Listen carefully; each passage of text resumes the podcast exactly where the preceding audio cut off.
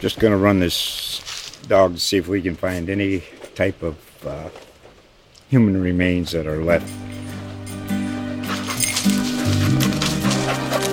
Listen to Where Secrets Go to Die The Disappearance of Derek Hennigan. From the Detroit Free Press, a new podcast set in the woods of Michigan's Upper Peninsula. Available on Apple, Spotify, Freep.com, or wherever you get your podcasts.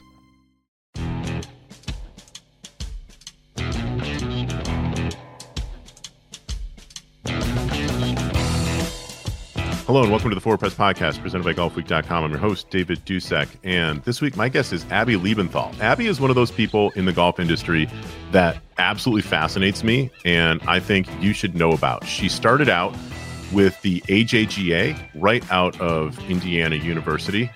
As a Syracuse person, I actually feel that I'm being especially magnanimous by having an Indiana person. And I still haven't forgotten 1987, you Indiana folks. I still remember Keith Smart over Derrick Coleman, but I digress. She then worked for the Tiger Woods Foundation. She then helped to run and manage Team Titleist and was really involved with social media at Titleist back in the day. And now she's involved with the US Open and the marketing of the US Women's Open for the USGA. But the biggest thing on Abby's plate is For the Ladies, which, if you don't know about it, is a fantastic nonprofit organization trying to get more young professional women involved in the game of golf. So, in the conversation you're about to hear, we talk about all of those things and how people like me, people who love golf and are experienced with it, can make the game more inviting and more open and hopefully a lot more fun for younger people to get involved with, especially younger women. So, sit back and enjoy.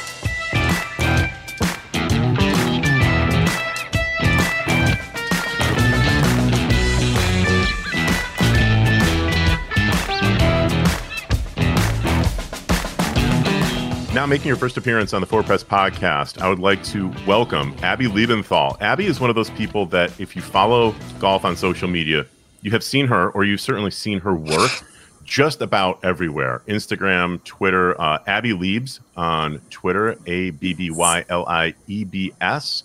You can also check out her stuff on Instagram. And she is, I guess it's the founder, the president, the Yeah. grand kahuna of The founder.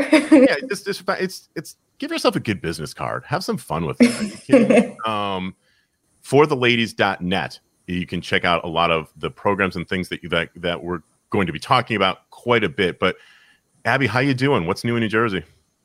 I, it's really cold. Yesterday it dumped snow. Um, I'm really not cut out for it, but at the same time, I think I've just turned soft. I've lived in the Midwest my entire life, and I should be able to be just fine. And still, I hate it. So, I grew up in Syracuse, New York. I went to school in northern New York, a little place uh, called Canton, New York, St. Lawrence University. Uh, good for hockey, good for once you're above age, having a, a beverage or five, um, and having a really cool golf course that was right behind my dorm, which was fun, and being able to do that stuff. And, and so, yeah, I'm, I'm right there with you. I'm done with the cold. I look at people taking pretty pictures of places like Riviera, even Pebble, which I know is never as warm this time of year as you think it should be.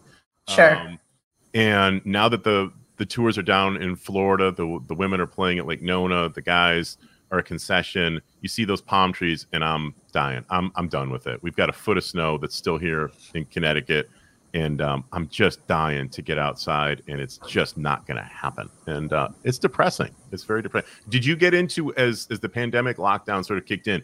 Did you start hitting balls, doing lots of putting inside? What what you- or were you just sort of working on things that that that kind of thing didn't happen for you?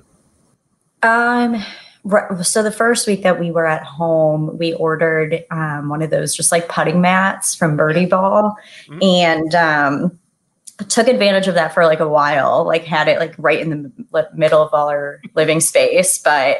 Um, but then you're just like over it. so, I mean, you know, we have the Peloton, so we we have at least activities to keep us busy inside. But um, it certainly gets a little. It, it's getting boring by the day. yeah, it's um I think that everybody went on to Instagram and was showing themselves putting on various putting mats and this and that in March and April. It's like, aha, this is going to be the year I finally know how to putt. And You're still over it. you know, it's like, and, and it's with the best of intentions. You're like, because at, at the time, March, April, when things are locked down and in various states, you know, you you really can't do much, and a lot of golf courses were closed. It's like, okay, this is how I'm going to get my fix, and I'm going to watch Totally. all these old Masters episodes on YouTube, which would be fun. And this, I'm like, yeah, after two or three weeks, you're just done with that. And I did the same thing. I actually scored a Peloton right before everything happened. My wife thought it was an extravagance, and it's for sure real money, but she then has become more addicted to it. I think she just hit like 250 or 300 rides. I've done a couple hundred Nice. straight, and uh, yeah, she had an this epiphany the Tuesday before things really went down. She was looking around, and she did sort of this not CrossFit, but but sort of a training thing. out You know, four mornings a week with 30 people in a gym Mm. rotating around, and she's like, I got grossed out. Like just the whole idea of like Yeah. everybody's sweating and breathing and we're really cramped in and it's 5.30 in the morning and she's like no and she didn't think she would like it but she ended up doing that you have a um a really really unique background in terms of golf and the things that you have done how did you get started and sort of walk me through uh, what what your introduction to golf is i think i know this but i want to hear it from you Sure. Well, I mean, golf in general. Um, I grew up playing in Toledo, Ohio. My dad's a big golfer, so was just introduced to it at a young age. Um, and we played a lot in the summer. I mean, that living in Toledo, Ohio, we we have four seasons, so um, we played a lot of golf growing up. And then um, once I got to college, I always thought I wanted to be a journalist more in the fashion space, but um, quickly realized how competitive and how much I, I don't really know about fashion. So when I was at IU, um, I spoke to one of my internship advisors, and she recommended I check out the American Junior Golf Association internship. Um, I told her I was, you know, I was a casual golfer. It was something I did as a hobby. Um, and I still continued to kind of do it on the side. So she recommended the AJGA internship. So I got the internship and I did it for two summers. It was so much fun. I quickly realized I would love to work in golf if I have the opportunity, and I'm going to do everything I can to get there. So back at school, I was the beat reporter for the Indiana Daily Student um, for golf. And yeah, just continued my journey from there. Um, I received a full time job at the AJGA after I graduated, and it has just kind of spiraled from there. I I've worked in golf ever since 2012 um, when I graduated from IU, and have worked in different industries in golf and different um, places and nonprofit versus for profit. But um, it all started with my experience at the AJGA, which still to this day continues to provide benefits to me, uh, which is pretty amazing. And, and one of those ways being like I saw a lot of the junior golfers at the time who are now LPGA and PGA Tour players or Korn Ferry and Symetra Tour based on their age. Um, I'm getting to see them continue their journeys in playing competitively. So um, it all started with the AJGA, and um, it's kind of continued from there. I mean, it's it's a laundry list, but it's um, it's been rewarding in every single way. So from the AJGA, I went and worked for the Tiger Woods Foundation, in which I supported um, their media efforts and helped at the PGA Tour events that the Tiger Woods Foundation runs um, in order to raise funds for the foundation side of things. Um, I learned a lot there. and learned a lot about working for one of the greatest athletes of all time, but I also learned a lot about um, education and and STEM and other parts uh, outside of golf.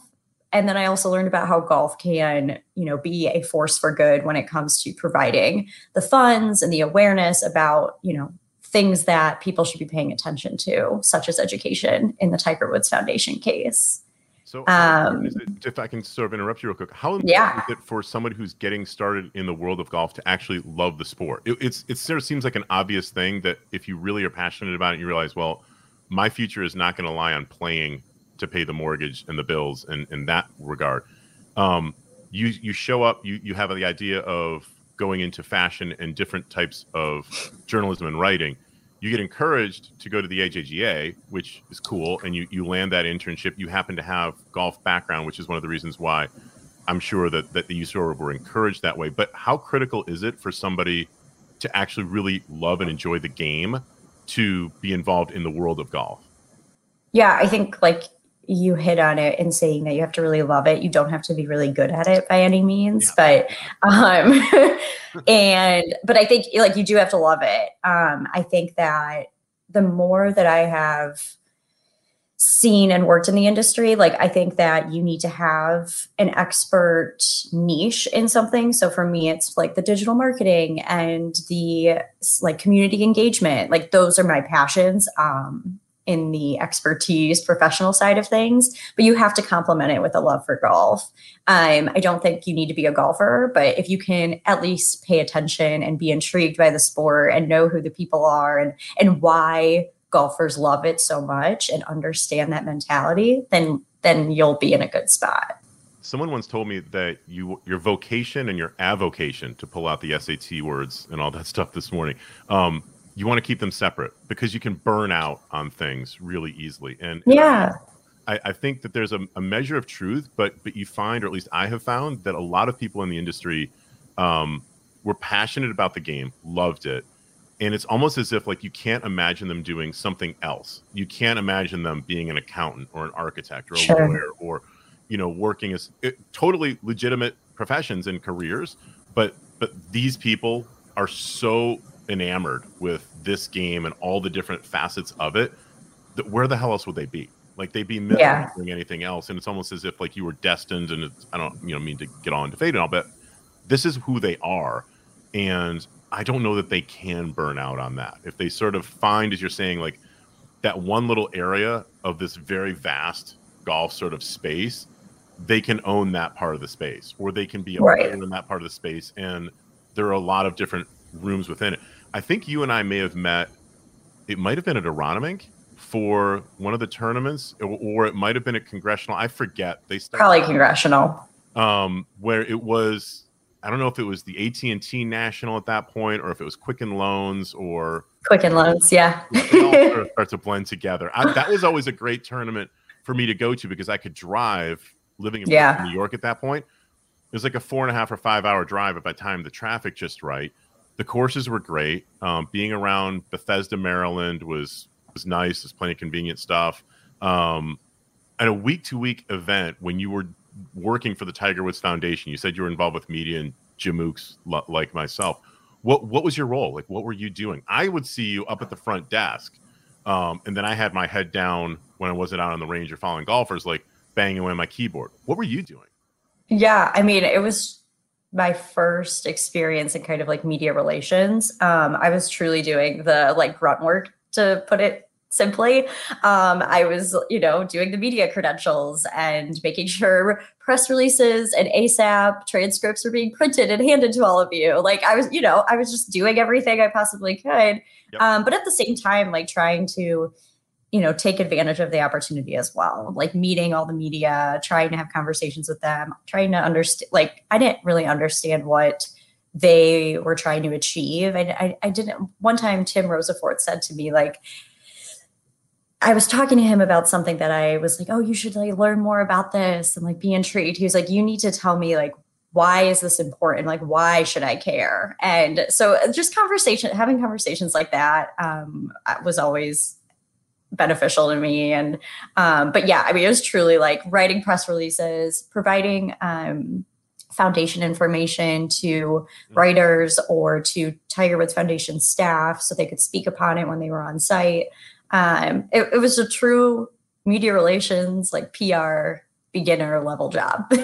Yeah but that's you know what? It's you, you learn quickly. Like those are the positions yeah. where there's like zero level of glory um and yeah. everybody like is as they say like you know, the crap flows downhill so you get the not fun jobs and from people like me the level of patience that we oftentimes display is pretty lousy because we're either writing on deadline or sure. we're getting pitched different things and to tim's point and tim's about as good a guy as you're ever going to meet certainly and, and ever sort of be around with the media center is we get pitched ideas and things like that from everybody on all the time a hundred percent one of the things that my wife has taught me over the years and it finally got through my thick skull is that just because something is important to you doesn't mean right now it's important to somebody else so waiting mm-hmm. on an email to be returned waiting for somebody to return a phone call or if if i'm working on a story and i'm like i'm two lines away if i can just talk to this one person or get a reply that I need, I'm done. Well, yeah, I'm done, but that doesn't mean somebody else isn't working on a million other things. And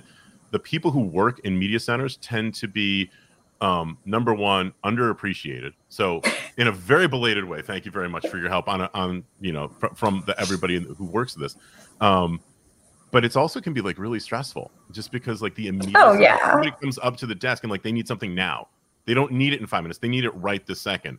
And um, I work obviously with Steve DiMeglio, and he's the king of this, um, where he's just like flying around like decapitated poultry. And I'm like, Steve, you have to relax, put down and just let the caffeine level come down because it's we're, we're going to be fine. Everything is going to be. but good. it was it was a good experience for me. I was just off the AJGA where everything was very focused on making sure tournaments ran smoothly and you know it- telling those stories but also making sure like these kids are earning college scholarships and then you know transitioning to a different role in which the stakes are much bigger i mean Yeah. you know it's the tiger woods foundation um so so it, overall it was it was an amazing experience um and i learned you know you just learn a lot you learn a lot about what is possible in golf and then what's possible with the help of the sport extending into like other spaces So then you go to Team Titleist, if I'm not mistaken. Yeah, yes. What, what what was your role there, and what was that like? Yeah, so I had a mentor, um, Dave Asnavorian, and I was talking to him about how I've been in the nonprofit space for a bit, and I would love to continue to grow, but I don't really know how to do that. And he was like, "You should check. You you love golf. You still want to work in golf. You should explore the equipment manufacturers, apparel." Look at the businesses out there. Mhm. Um, and Titleist at the time had an opening for a social media coordinator. I did a lot of social for the American Junior Golf Association and, and dabbled in it with Tiger Woods Foundation. Um, so I applied and got it, and my time there was awesome. I was there for five years and um, did a lot of things for i mean i oversaw social media organic and paid and then um, also oversaw team titleist which is their community. Um, it's an online community where they also do some events in person and it's just it's their way of being you know closer connected to the customer. Um, but i learned a lot about what i don't know very quickly at titleist. Um, you know Give one me just give me a for instance. Exactly. Yeah. Tell, yeah. So, I mean, I don't, I didn't know anything about equipment. I knew I loved golf, but I didn't, I didn't know anything about equipment. Um, so you just put like your head down and try to like listen to all the R&D people and the marketers who have been there for a long time. Like you try to just learn as much as you can about like I didn't know anything about like moment of inertia and urethane and like ins putter inserts. Like I didn't know anything about that. Like I just knew I liked playing golf. So um that was like simply like just learn about golf equipment and why you know why Titleist is like the number one ball in golf. Like wh- why learn about those things. Um so that was fun. I'll clue you into a secret that most people in those meetings are also totally BSing it, and they don't know what moment or coefficient of restitution or any of these Right. acronyms actually means. There's about three people in any like 20 person meeting that actually really knows, you know, what that. Like Stephanie Luttrell is going to be one of them. Fantastic person. Big Yeah. brain, very very Yes. big brain. If you're somebody who really likes Titleist drivers or fairway woods, yeah, she's she should be on your holiday card list because she's the one and her team driving that stuff. Bill Morgan when he was really driving the ship for the Pro V1, Pro V1 X Pro, like those are the people. You get into a lot of the the folks on the periphery of that. These are complicated things, and I know just Yeah. enough to realize I don't know anything, and and that's my job to know this. Yeah. stuff. It's so detailed. So coming from different backgrounds to this, um, yeah, could be a daunting kind of a thing. How much did social media within golf change while you were there? So Because much. right there in the sweet spot. Oh my gosh, I, it like blew up. Um and and it blew up for all of the equipment manufacturers. You know, I came into it and Callaway is now thriving with their Callaway Media Productions and TaylorMade has Ollie taking these amazing photos and videos. Like the space became competitive really quickly. So um it, it was just a really big learning curve. I also think that with social the idea of sponsored social media posts and using advertising to support all the content like that was still like a growing sector and and just understanding what all these different things mean. Um, but i think overall like at titleist i was quickly learning how how can marketing support the bottom line? How can marketing support the business? And and trying to understand that better um, it was quite a learning curve for me for, especially for somebody who always worked in nonprofit. I never had to like share a sales goal. Like why do i have to put this down? Because now it's going to be held against me if i don't meet it is is always the apprehension. How much and this is not meant to be a loaded question but as as that world in terms of online and social marketing is blossoming and we're seeing all different kinds of things being tried by different OEMs and mm-hmm. you're as dialed in probably as anybody at Titleist or the whole Acushnet world, which is Titleist and FootJoy and Vokey wedges and Scotty Cameron putters and, and all different kinds of kinds of things. How challenging was it at that point to get people who may not be fluent in social media to understand how these different mechanisms work and how it can directly go to bottom line? You can not only grow a community, which I would imagine, you know, 2014, 2015, people think like, oh, that sounds great, but what the hell do we do with it? How do we sure. monetize it or get that to be something beneficial? And why am I listening to, you know, no offense, like somebody who might be like 25 or 26, tell me who's been here, you know, in an established brand for 25 years, like this isn't how we need to change the business. Yeah, no, it, it was tough. Um, I spent a lot of time creating presentations about what social media is.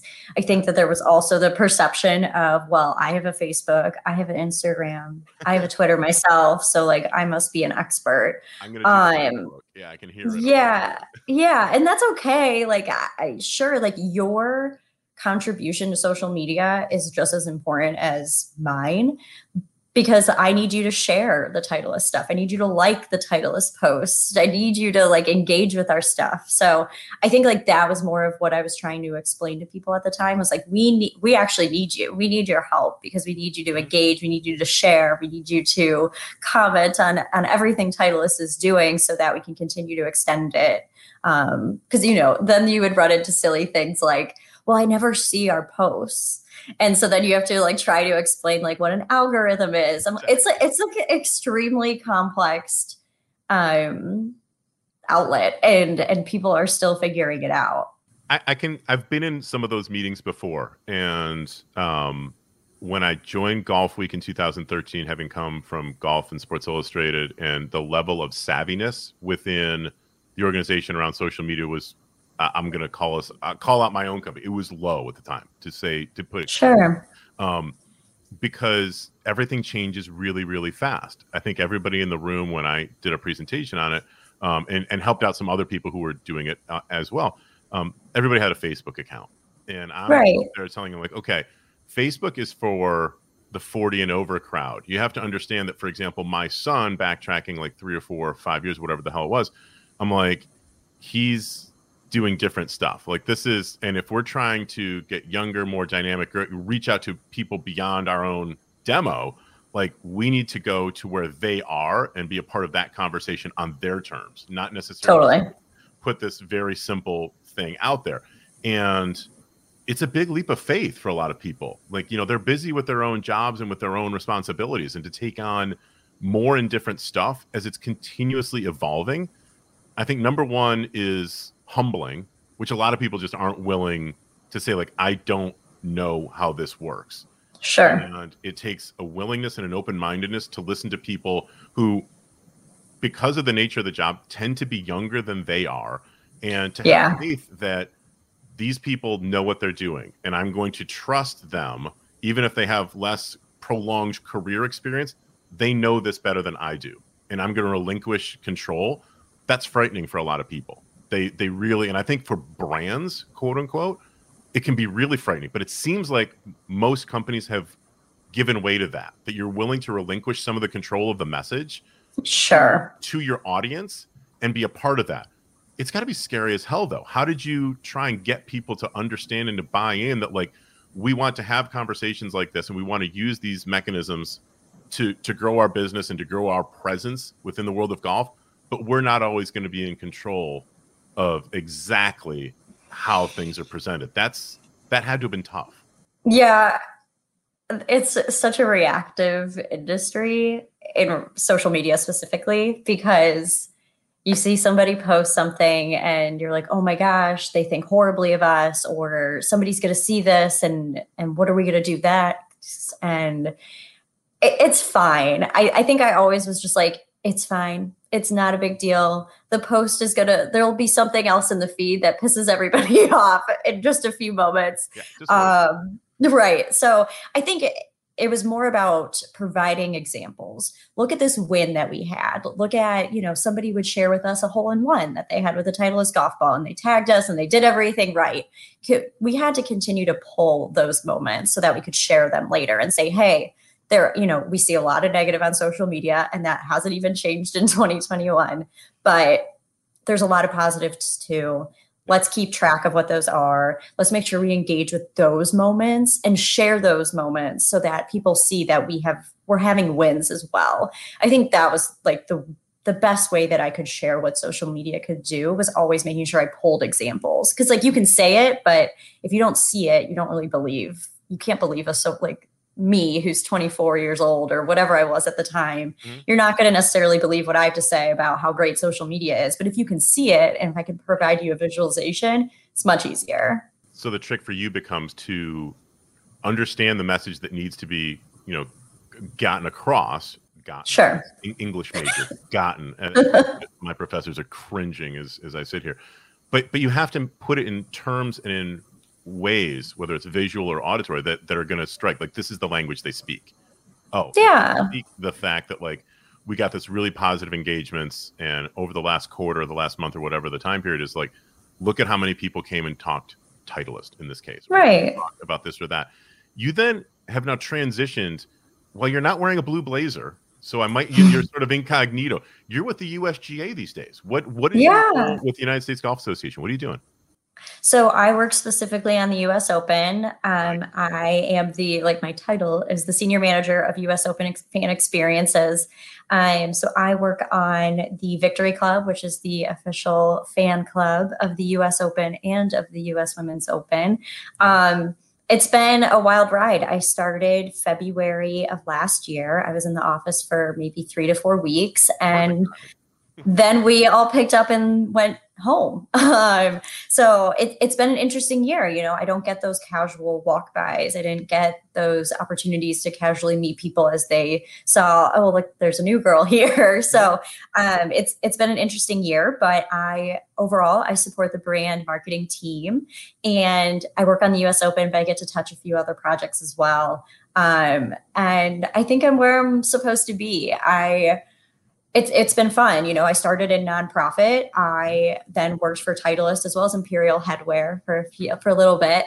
Um, and there. that was a quick one. That was a cup of coffee. It was quick. It was very quick. Was yeah, quick. but I loved my time there. The okay. you know the USGA came to me with this opportunity, and I was like, I can't, I can't say no. So, um, I get to work on a major championship, which is amazing, and um, but I'm yeah, I do feel like I'm where I should be. I started in a nonprofit, went to for profit, and I'm kind of back. But now I get to, you know, I get to serve the industry, which I think is something I never even considered. So far be it from me to to shy away from asking the really stupid questions, but but why does the U.S. Open and the U.S. Women's Open need marketing? Like these are our and and I, I ask that sort of you know because I think it's the the quite like a, a tournament, for example, like the Masters doesn't need marketing. You get the Jim Nantz flowery language when you're watching something in December or January and people are just amped as all get out to be able to watch the Masters. And then through the Final Four championship, I always,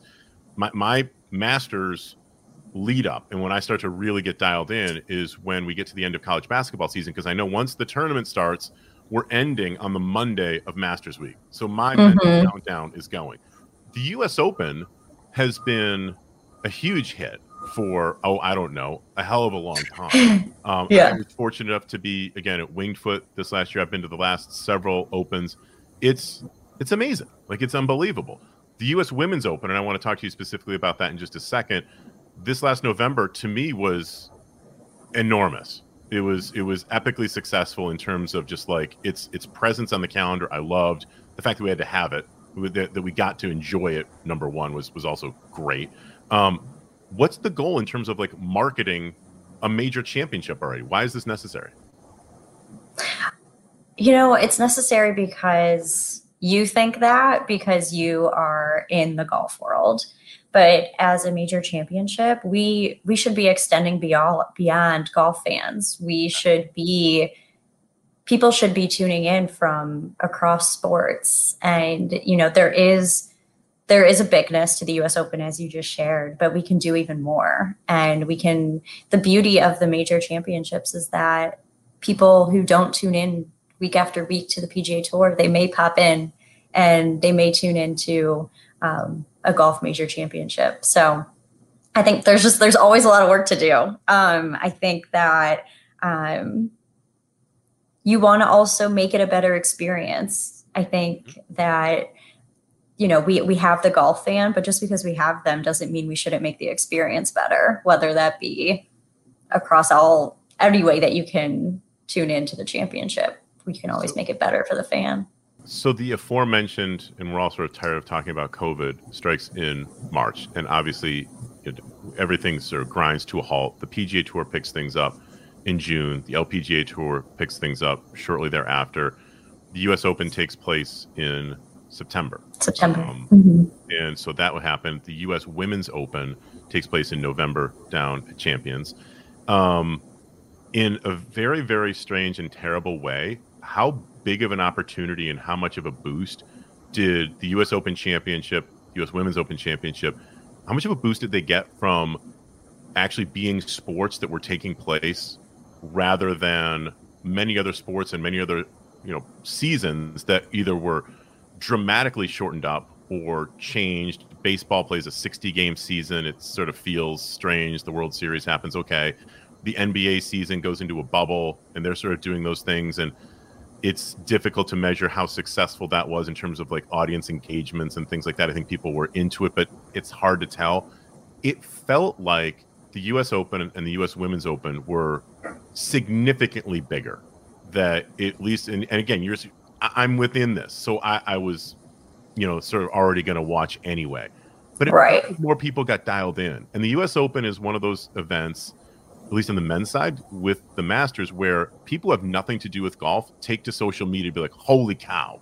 Did you see what Bryson DeChambeau did? Oh my gosh! Sure. Look what Dustin Johnson just did." Celebrities, all kinds of personalities, will for a little while they'll be following this stuff. How big an opportunity? When looking back on on those tournaments, did we get a boost for a terrible reason from COVID? Do you think, in terms of just the buzz that those championships created?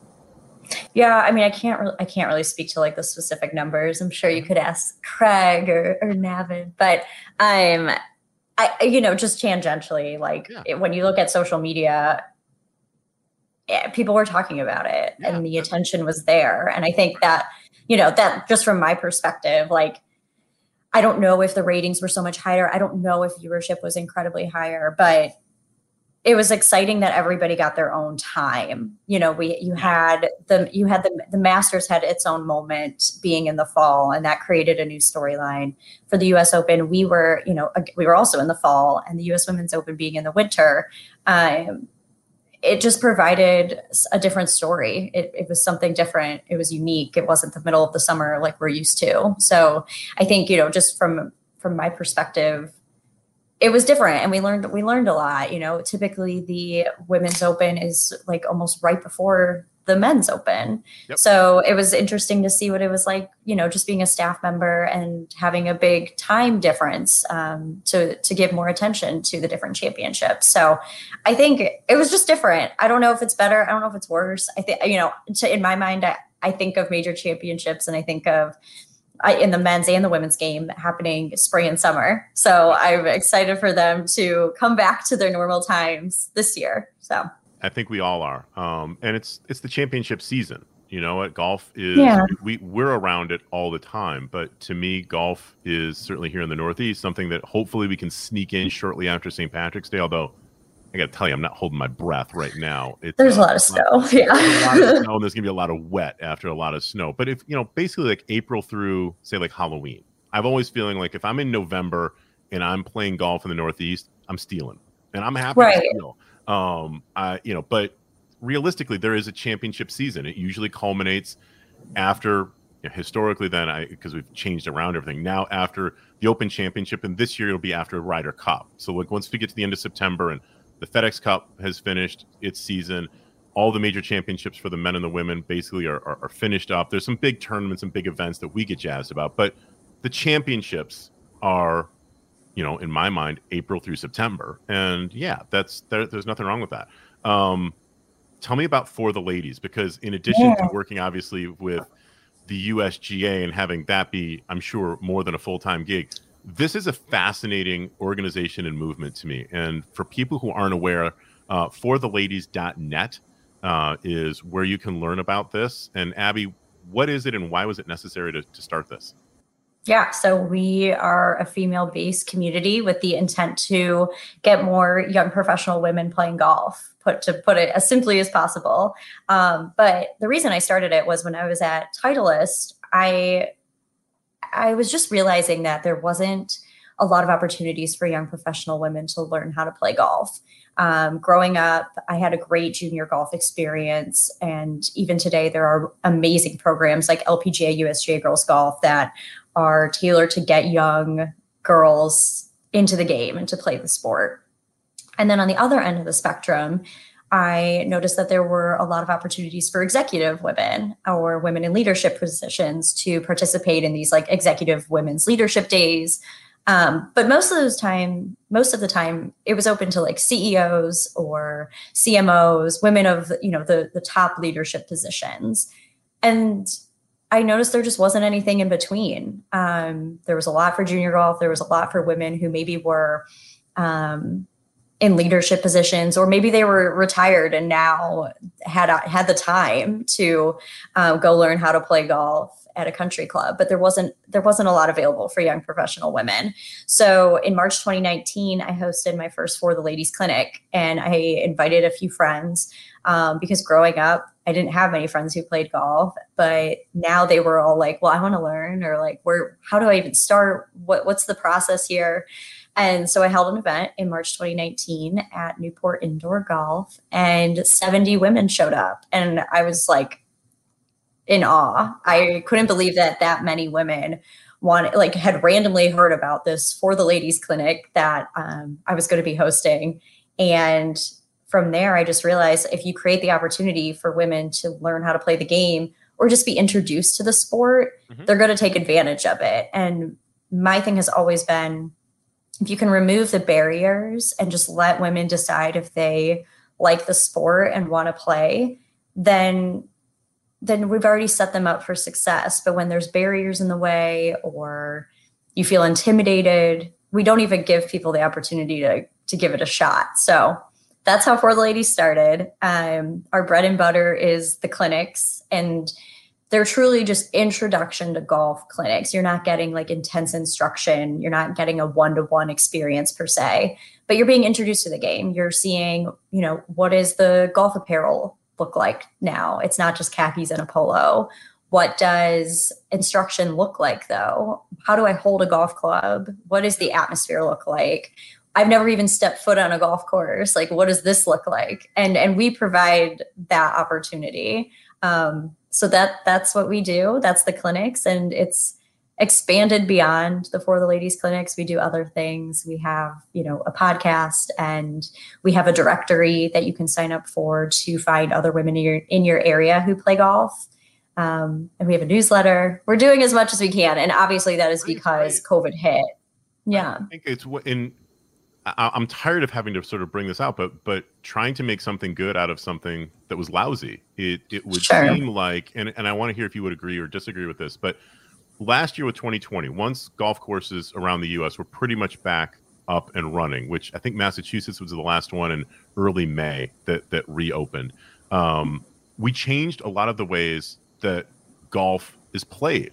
Um, a lot of the traditions and a lot of the things that or the rituals around the game went right out the window. And for me personally, good riddance. I'm fine with that. Did that make it easier to get people, especially women who had maybe never played, involved? Because the process, for example, like, oh, I'm going to play today and I don't have a lot of experience, like checking in which is one of these like more arcane things, all of a sudden becomes something that I would do at my local place, like on my phone. Sure. Um, that like doing, you know, I'm most people then started, a lot of people started to walk a golf course rather than like dealing with a cart, going with stars, like taking the pin out, standing through. in through. Like all, all, it seemed like everything became significantly more casual and just like, hey, let's just be cool about this. And yeah, I think that that makes it easier, or am I being naive about this? So in 2020, we didn't like host any clinics. So from the four ladies perspective, it was kind of a, a kind of a wash. Um, but playing golf and just being able to go out there, sure, it was a little bit easier. Um, at the same time, it was extremely like crowded. Like that, you couldn't get a tee time because that yeah. was the only activity that you could do. Um, so I would say it's a mix of things. You know, I am a little hesitant to say that all of the traditions and rituals are well, are gone. Um, I think there's a lot of struggles and a lot of issues that we all need to face still when it comes For to sure. like especially when it comes to like imposter syndrome in golf like i want i want to make women feel like they should be out there and um I think we've got we've come a long way, and 2020 like definitely opened people's eyes to the sport, which is amazing. Um, but I hope we can maintain it, and I hope that we don't revert maybe to some of our old ways. Hallelujah. Um, people who may be unaware or just not have given this very much thought at all. Um, what are some of the biggest barriers, in your opinion, to getting more women, especially say uh, women 30 and under, involved with golf? How do we get them to feel comfortable in and around golf facilities? Yeah, I think there's a few things. Um, uh, just offering more opportunities that are female focused. You know, a wine and dine at two o'clock on a Tuesday isn't isn't super realistic for a young professional. Like, I'm not going to take off work to just go play golf. I, I can't. I don't have enough days. um, but you know, I think that would be one way. You know, think about what your women's programming looks like and think about the audience that you're trying to reach. If it's a young professional female, you're going to have to look at the Saturday or Sunday, or you're going to have to look at the after five o'clock crowd um, and make it, you know, create those opportunities for women. I also think that some of the other barriers come with the instruction. Um, instruction can be expensive, but that's because it's worth it. Um, and because that's what you need I, in my opinion to get better at playing golf and feeling more comfortable but how can we be flexible can we create clinics that are maybe for six women to you know come back uh, week after week to learn a new lesson in golf rather than maybe a private instruction. It's always to me, you know, doing something in golf is always more fun with a friend, especially as a female. Um, you don't want to be the only person walking around the golf course who is of the female gender. Like you, you want to have somebody else out there with you. Um, and and that's what I'm always trying to to preach. I guess is like the barriers to entry are a little bit on the golf course, but also on you know the golfers themselves. You you ha- I think you have to go out there with a friend um, especially if you're just learning how to play golf. Um, but then there also needs to be opportunities for women. Do you have rental clubs that are for for women at your course? Because if I'm a brand new golfer, I might not go buy golf clubs. I don't know if I'm gonna like this sport. Why would I go spend you know twelve hundred dollars on a set of golf clubs? Yep. So do you have rental clubs for women? Just thinking with you know thinking about that female perspective. Um, at your facility, I think is huge. It seems like it's something of a circular argument that I can just hear men in their 50s and 60s running golf facilities having within their own mind, okay, that sounds great. I'm going to have rental sets for women, maybe do clinics at, you know, when the daylight allows it, seven o'clock on Wednesdays or Thursdays and, and doing different programs. But either A, they're thinking if I buy these rental sets, they're never going to get used because I don't have any women here anyway. So you get into this cycle of like totally a chicken or egg situation. Which yeah, is, which is total BS to me. I'm like, well, if you don't have it, then you're right. You're not going to be out that money, and you're never going to utilize it, and you have to think beyond that. Um, and then it's yeah, it's just the, it's, it's as simple as things like that. So my wife, who is uh, in her early 50s, is very eager to start and has been talking with friends, and I have been really encouraging her not just to play but to do it with friends. Because anytime I think you learn something new, there is an element of well, golf is hard for anybody to learn. And if you're going to go through that experience where it's going to be frustrating or challenging, why not do it with other people so that you can sort of share that part and hopefully just relax yourself and put your little self a little bit more at ease. We're really fortunate to have a very simple, um, basic par three course, nine holes that's at a practice facility about 30 minutes from our Nice. house. And it's where my kids go to take lessons, and you can play holes. The first hole, I think, is like 80 yards, which for somebody who's learning, perfect. Absolutely perfect. I think the longest hole might be like 250. Great. You know what? Have fun, have at it.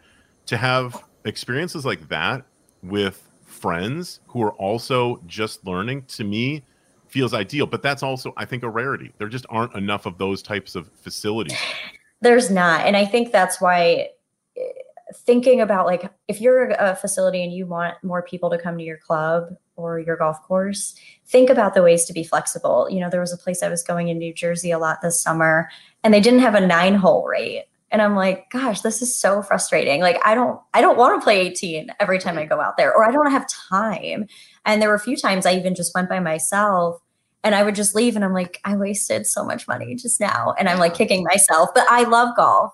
So it's different. But if I'm somebody who's like newer to the sport and I can't, I don't, there's not even an option for me to play less than 18 holes, then I'm not going to go there. And, and I think like that's where we all just need to be uh, more flexible. And I, you know, I can preach it as much as I want, but at this, at the end of the day, like we, you just have to kind of internalize like, okay, we want more people to come. What do we need to do? And like there are solutions out there. for sure and it seems like it's one of those things where anybody who's got a level of business savvy and is trying to you know not to get totally Yeah. you want to util- get higher utilization on your tee sheet then you're going to fill in within reason because nobody wants to wait forever in a day on a tee box Of course. what's what's the problem with selling a nine holes there that otherwise would go unsold if you go up on any number of different apps at local golf facilities you're going to see plenty of like oh there's a foursome that can go off here here here here throughout the course of the day well filling up nine holes and if like you know if it's going to cost $40 for 18 charging 25 for nine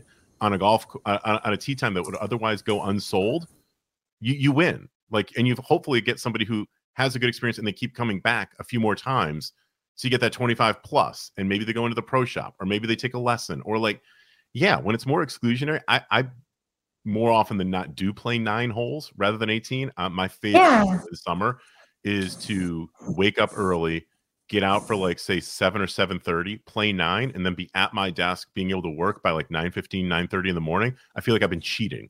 It feels like i've Right. cutting school and i got my fix and now i can do it and i don't have to tell anybody that i already played today um, and usually the way i play i don't cop to that anyways. Um, i had a really interesting experience. I went on an airplane two weeks ago for the very first time since the pandemic started. Um, us open was a drive for me travelers northern trust in the car Mm. felt totally safe went to arizona um, double masked on the plane was tested while i was out there was basically hotel room to whole foods takeout to golf facility to hotel room it was Right. that was it.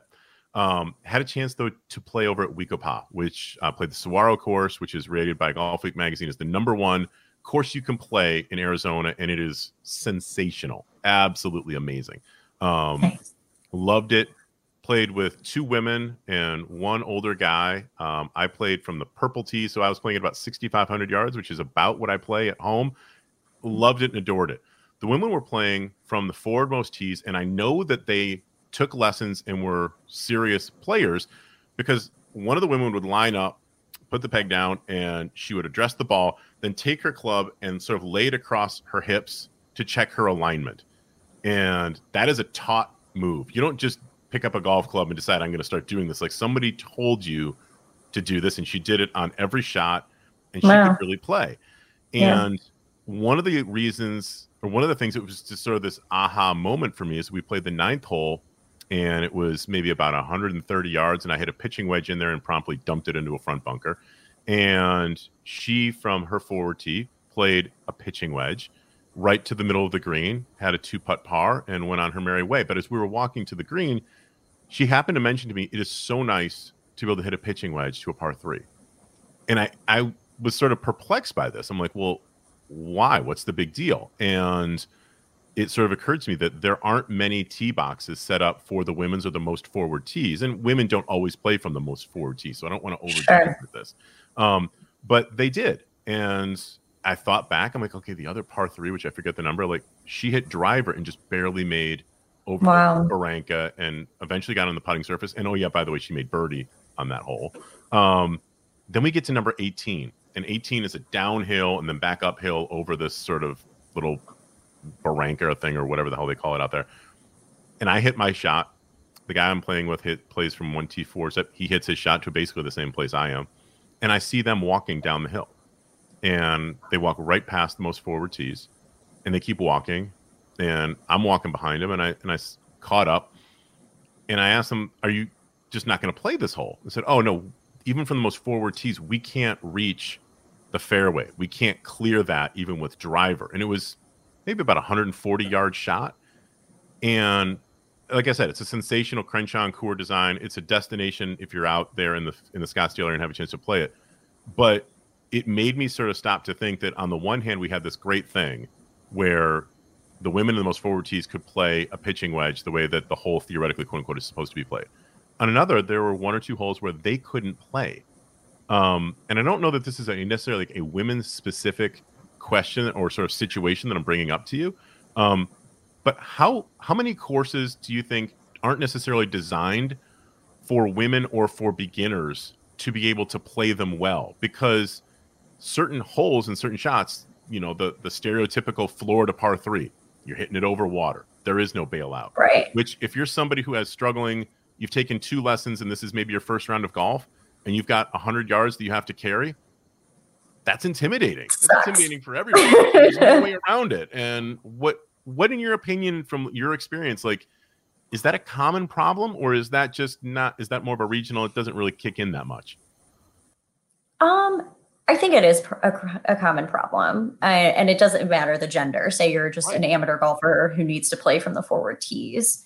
Um if you are playing the forward tees and like you said you have to carry it 100 yards to be safe in the fairway that's not that's not beneficial to the amateur golfer. They're not going to enjoy it. They're probably just going to pick up and then toss it to the front of the fairway. So I, I've listened to a lot of, you know, the Fried Egg and Andy Johnson commentary about this. And and they're great when they talk about it. You know, any any course where you can kind of, you know, hit it and bump and run it or the you know the fairways are running and you can let the ball just like roll across that's beneficial to an amateur golfer. So if you need you know if, if your course doesn't look like that but you can change the tee so that that's the play mm-hmm. then then that's definitely beneficial. I, I would say to anybody. I've definitely I've run into the issue a lot. Um, I've played a lot of Florida courses where I I always play the forward tees, and I still have to you know carry it over a marsh or a pond, whatever it may be, and it's the worst thing in the entire world. But there's a lot of courses you know that are now they they understand that and hopefully like we it, it's just somebody needs to be thinking in that way you know somebody needs to say like mm-hmm. hey this isn't this isn't working this tee box is not working and and no not every course has the money to create a new tee box but then just put it in the fairway and that's okay you know just drop the tees in the fairway or or wherever like a you know a flat patch of land is um yeah but yeah, it, it's definitely something that like you have to be more cognizant of, and it's something you you guys clearly saw firsthand. It's yeah, and and I'm not gonna lie, it's not something I've really given a whole lot of thought to because yeah, most of the if you don't play I've, with people that are yeah. truly amateurs or like beginners, like you're not gonna see it. So the next time I'm out and I have an opportunity to play with somebody who is very new to golf, yes, what are some mm-hmm. of the mm-hmm. things as somebody who has been around the game, fortunately for a long time, that I need to keep in mind or that I should do or not do to make them feel more comfortable or less self conscious that they have a better time? Yeah, well, one, inviting them is a great first step. Mm-hmm. Um, but additionally, I think like try to understand how much they want to be told and guided. There are some, you know, I have a friend that I played with this time um, this year who she was just learning how to play golf, and so we would play together a lot. And she would hit it, you know, she would miss it or she would hit it into the trees. And I'm like, hey, if you want to just pick it up and throw it in the fairway, like I'm going to do the same thing. And maybe like I kind of like lead by example. If I have a really bad shot, I just say, I just say, hey, I'm just going to throw this here because I want to make her or him feel more comfortable. If that's not what they want, like they want to hit, they want to play it as it lies, also let them do that too. But like just have that conversation up front so you can be encouraging. Yeah. Um, and then, you know, everybody wants nobody wants to embarrass themselves but at the same time you have to remind them that like nobody's good the people who are good are being paid that's why that's why they're you know playing out there professionally so i you know invite them out try to understand how they want to play the sport you know are they like gosh i just want to like maybe hit a few shots and then drop it on the putting green great um so i would say like those are the two big things and and anytime you could invite somebody new is is going to be a good thing for the sport. I, I, I love playing with people that are new. One of the things that I make a point of never doing unless they ask, and sometimes after a few holes, like I'll so is is I don't give swing tips because I'm not a pro. No, um, oh my gosh! Like you see somebody relatively new, and you're like, okay, this is screaming for help, but it's but not my place. Let them figure it out. Yeah. Part of yeah. the journey is getting to this, and maybe afterwards or on the turn, I might just be like, hey, if I've got something, an idea for you, but it's up to them. But you tell me if you want me to right. share I'm not going to like, yeah. I, my name is not Nicklaus. Like, it's not right. my position to sort of come off here. But as, as I'm going out here shooting like 85 or 86, yeah, I'm not the one to be looking for swing tips from. So, um, yes, it's supposed to be fun. Keep it fun, and and, and that's okay. I'm when I play, I'm all about the fun. That's why the music is going. Yeah. There's going to be food. There's going to be drink, and and when I leave, I want to be eager to come back and hopefully good. play with people that I have a good time with. And that to me is like what the it's supposed to be fun. It's a game, right? Like what the hell? Let's go. Um, Abby, I really, really appreciate your coming on. Yeah. Can you once again sort of tell people where they can follow you and learn more about For the Ladies? Yeah, so for the ladies, you can follow us on Instagram. It's F O R E, the ladies. And then the same thing. Uh, and then our website is fortheladies.net. Uh, that's where you can see where all the upcoming clinics are, where you can sign up for the directory, fi- you know, find ways to support for the ladies as we are a nonprofit organization. And um, yeah, thanks for the support. Thanks for having me on. You got it. Best of luck. Thanks a lot. Thanks. Talk to you soon. You got it.